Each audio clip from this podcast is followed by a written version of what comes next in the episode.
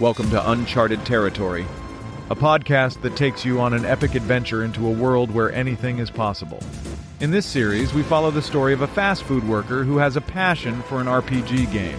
He has been playing it since. forever? But his life takes a drastic turn when a mysterious update pulls him into the game itself. As he battles for his life, he discovers secrets that will rock his world and change his fate. This is episode 6 Inside the Cave.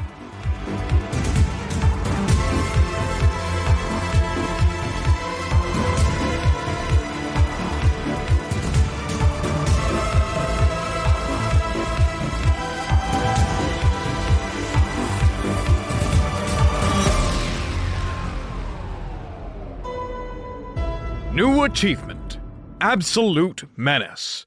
Awarded for breaking some pots. Not just the pots, but the wompots and chipots too. Reward Invincible Pot. New achievement Boom. Awarded for acquiring any explosive consumable. Bakuretsu, Bakuretsu. Reward Explosion Lolly Figurine.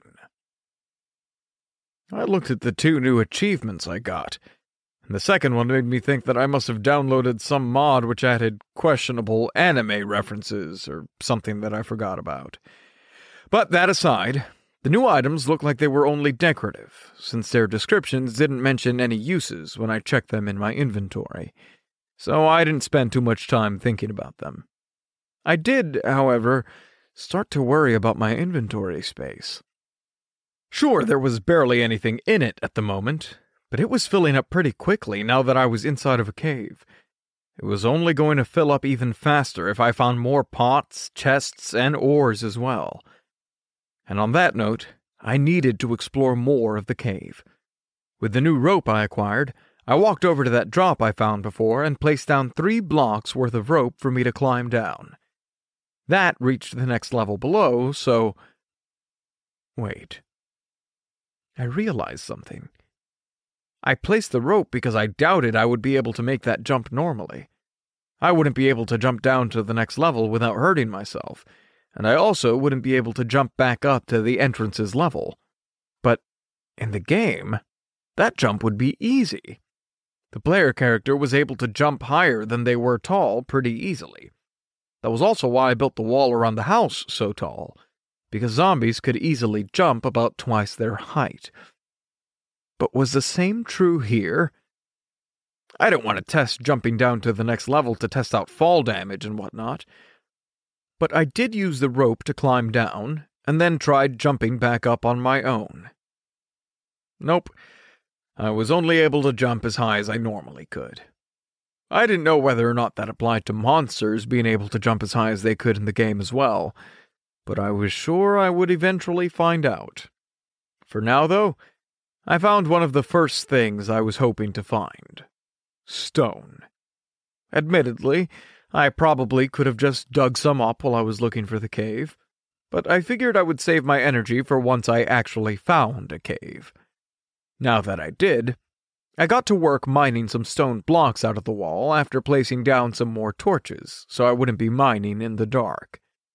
Stone X13 added to inventory. That was probably enough stone. Well, actually, it wouldn't be enough if I wanted to build a furnace and whatnot later, but it was enough for me to craft some arrows once I was ready to. Before I could craft some arrows, though, I wanted to find some spider webs to make string from so that I could actually make a bow.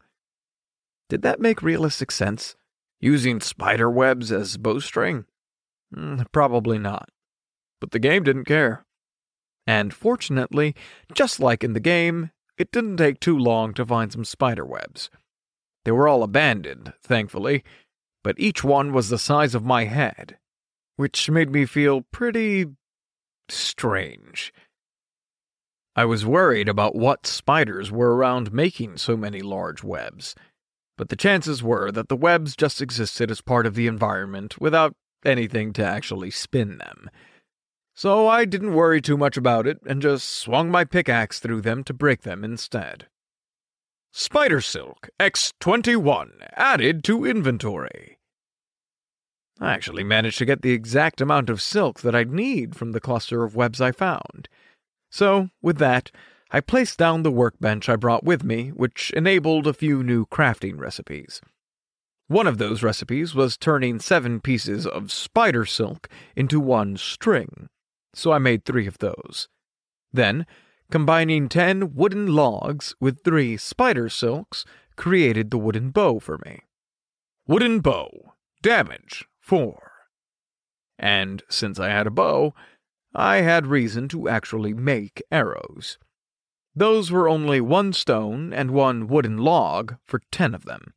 So I crafted a hundred and thirty to use up all the stone I mined so far.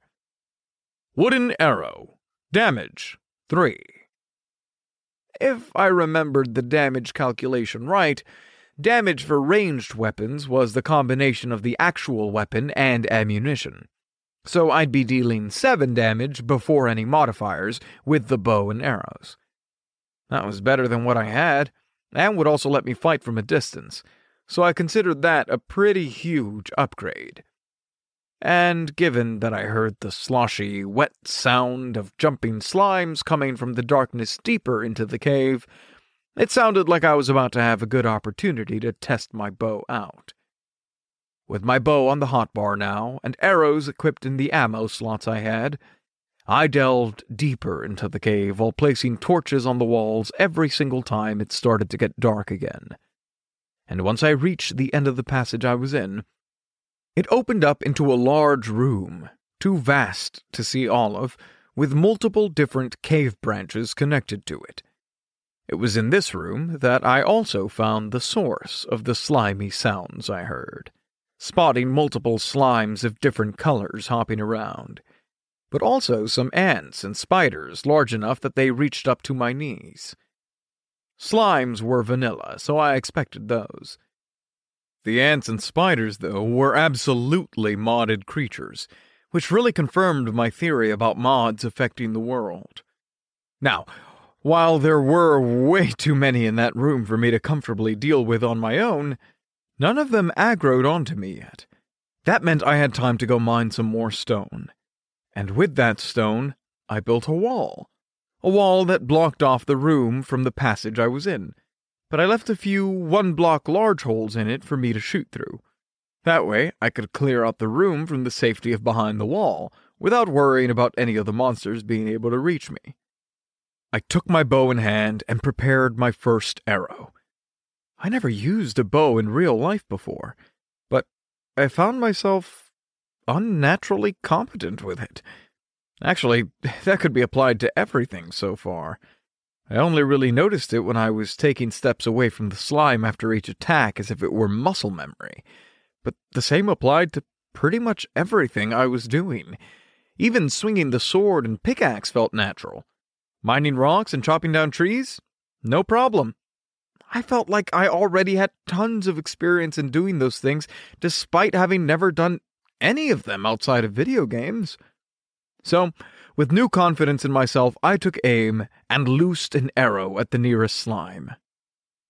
And the arrow missed.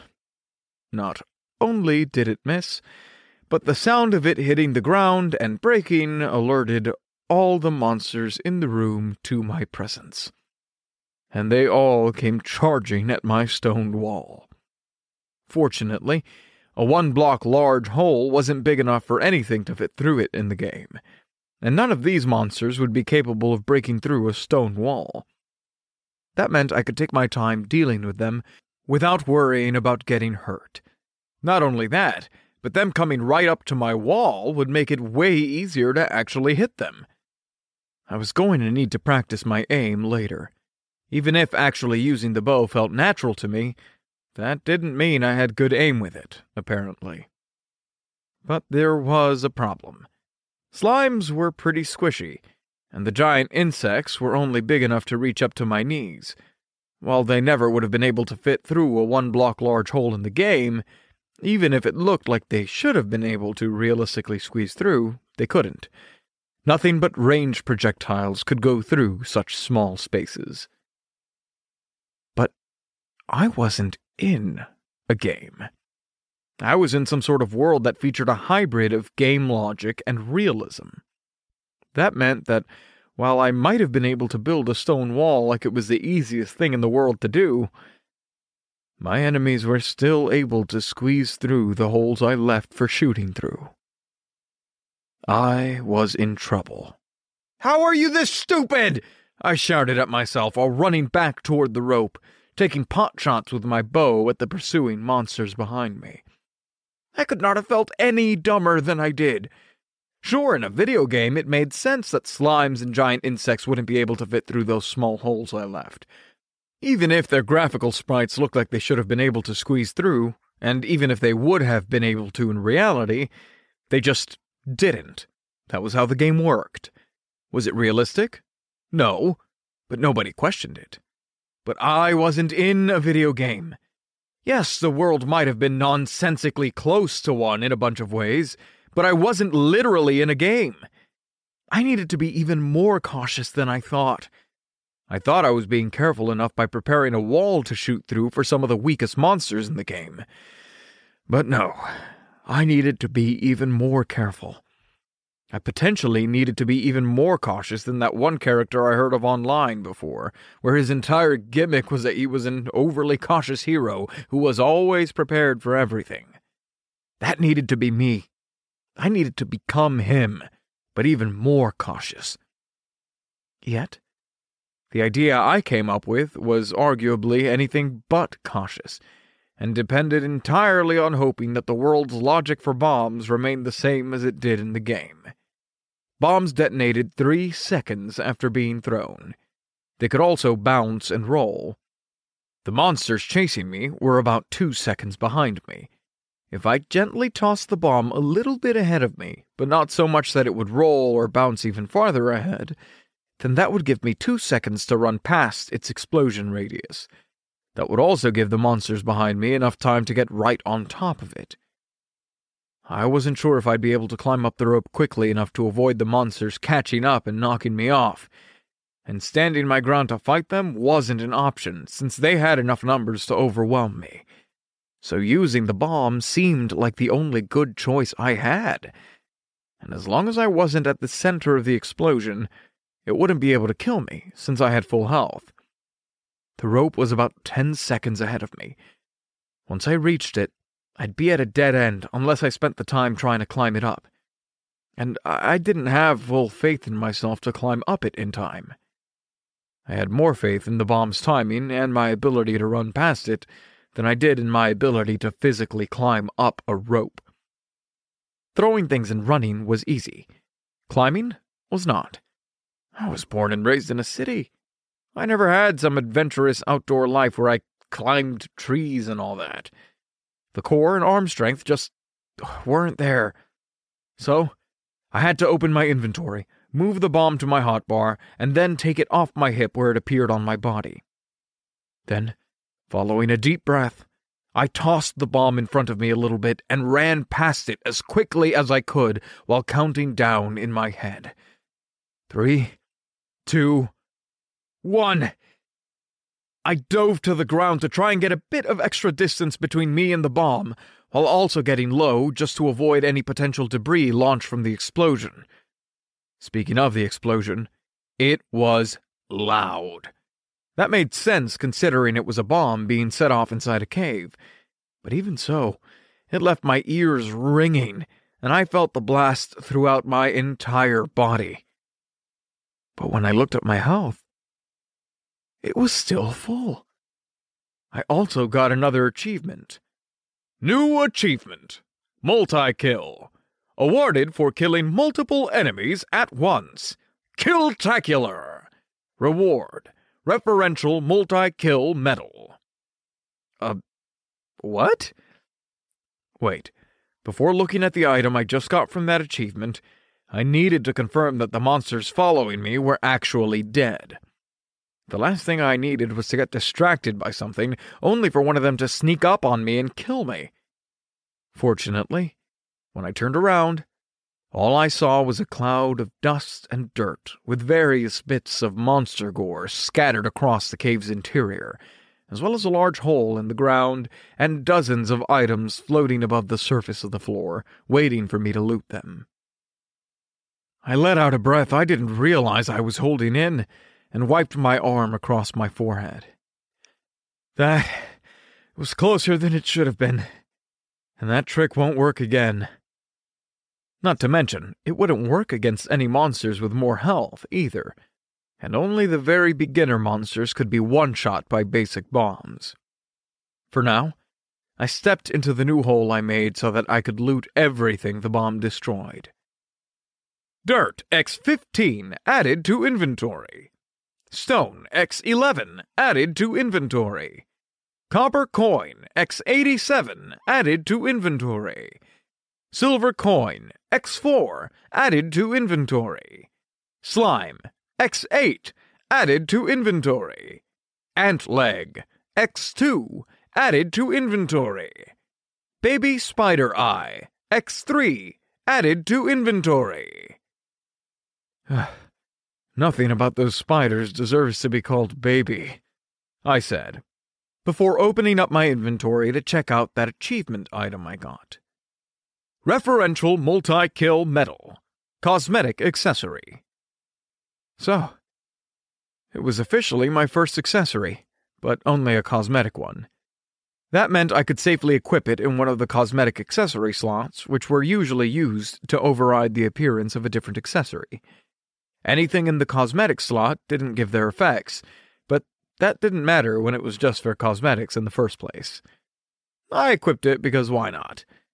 As soon as I moved it into one of the cosmetic accessory slots, a shiny medal that looked like some sort of military reward popped up over the left of my wooden vest. It had a green background and five silver stars sitting inside of its circle. Seeing that, I understood why it was called what it was. It also made me wonder if there would be anything like a Killionaire reference, since that one only referenced a Killtacular. But back to business. I returned to the useless wall I made, and made a hole in it large enough for me to walk through after checking out the room to see if it was empty. There were another couple of slimes in there that must have recently spawned, but it was empty aside from that and slimes were more than manageable for me to deal with. In fact, I dealt with them before properly heading into the open room. It took me more arrows than I'd like to admit, but I did manage to kill both of them before they could reach me. I just had to keep on switching between which one I was shooting at to keep knocking them back whenever they started getting close. Though, even if they did get close, I could always just walk away from them. Now, with the room seemingly empty, I stepped into it and started placing some torches down to light it up. And as I made my way toward the center of the room, I noticed something in the darkness reflecting the light from the torches. Upon getting closer, whatever it was even began to sparkle a little. The outline of a chest grew more and more obvious the closer I got, until I was finally close enough to see it in full. A golden chest!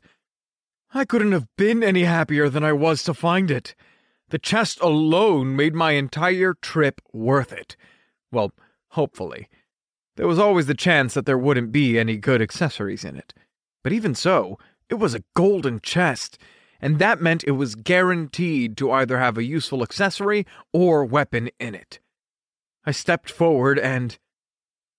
The chest began to open on its own, as a rather fleshy, wet noise came from inside of it. There's. There's no way, right? I asked, taking a step back, only for the chest's lid to swing open and reveal a terrifying mass of teeth inside of it. Mimics were supposed to be enemies only available after killing a certain boss. But uh, one of the difficulty mods I installed made it so mimics could show up before then, just as an extra fuck you to the player. I was fucked.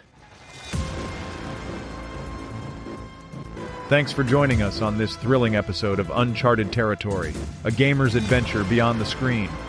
We hope you were captivated by the mind bending fusion of virtual and real that unfolded before your very ears. Get ready for the next chapter, where we'll plunge even deeper into unexplored dimensions, encountering secrets and perils that will test our hero's mettle. Before we part ways, we have a special recommendation for all our adventurous listeners. If you're craving another gripping story, be sure to check out Shattered Bonds. This captivating podcast follows the extraordinary journey of the Henry brothers, two polar opposites who are brought together on a road trip to New York following their father's death. With tensions running high and a revealing family secret, their path to redemption is both heart wrenching and inspiring. Don't forget to subscribe to Shattered Bonds along with Uncharted Territory on your favorite podcast platform, ensuring you never miss a moment of these enthralling narratives.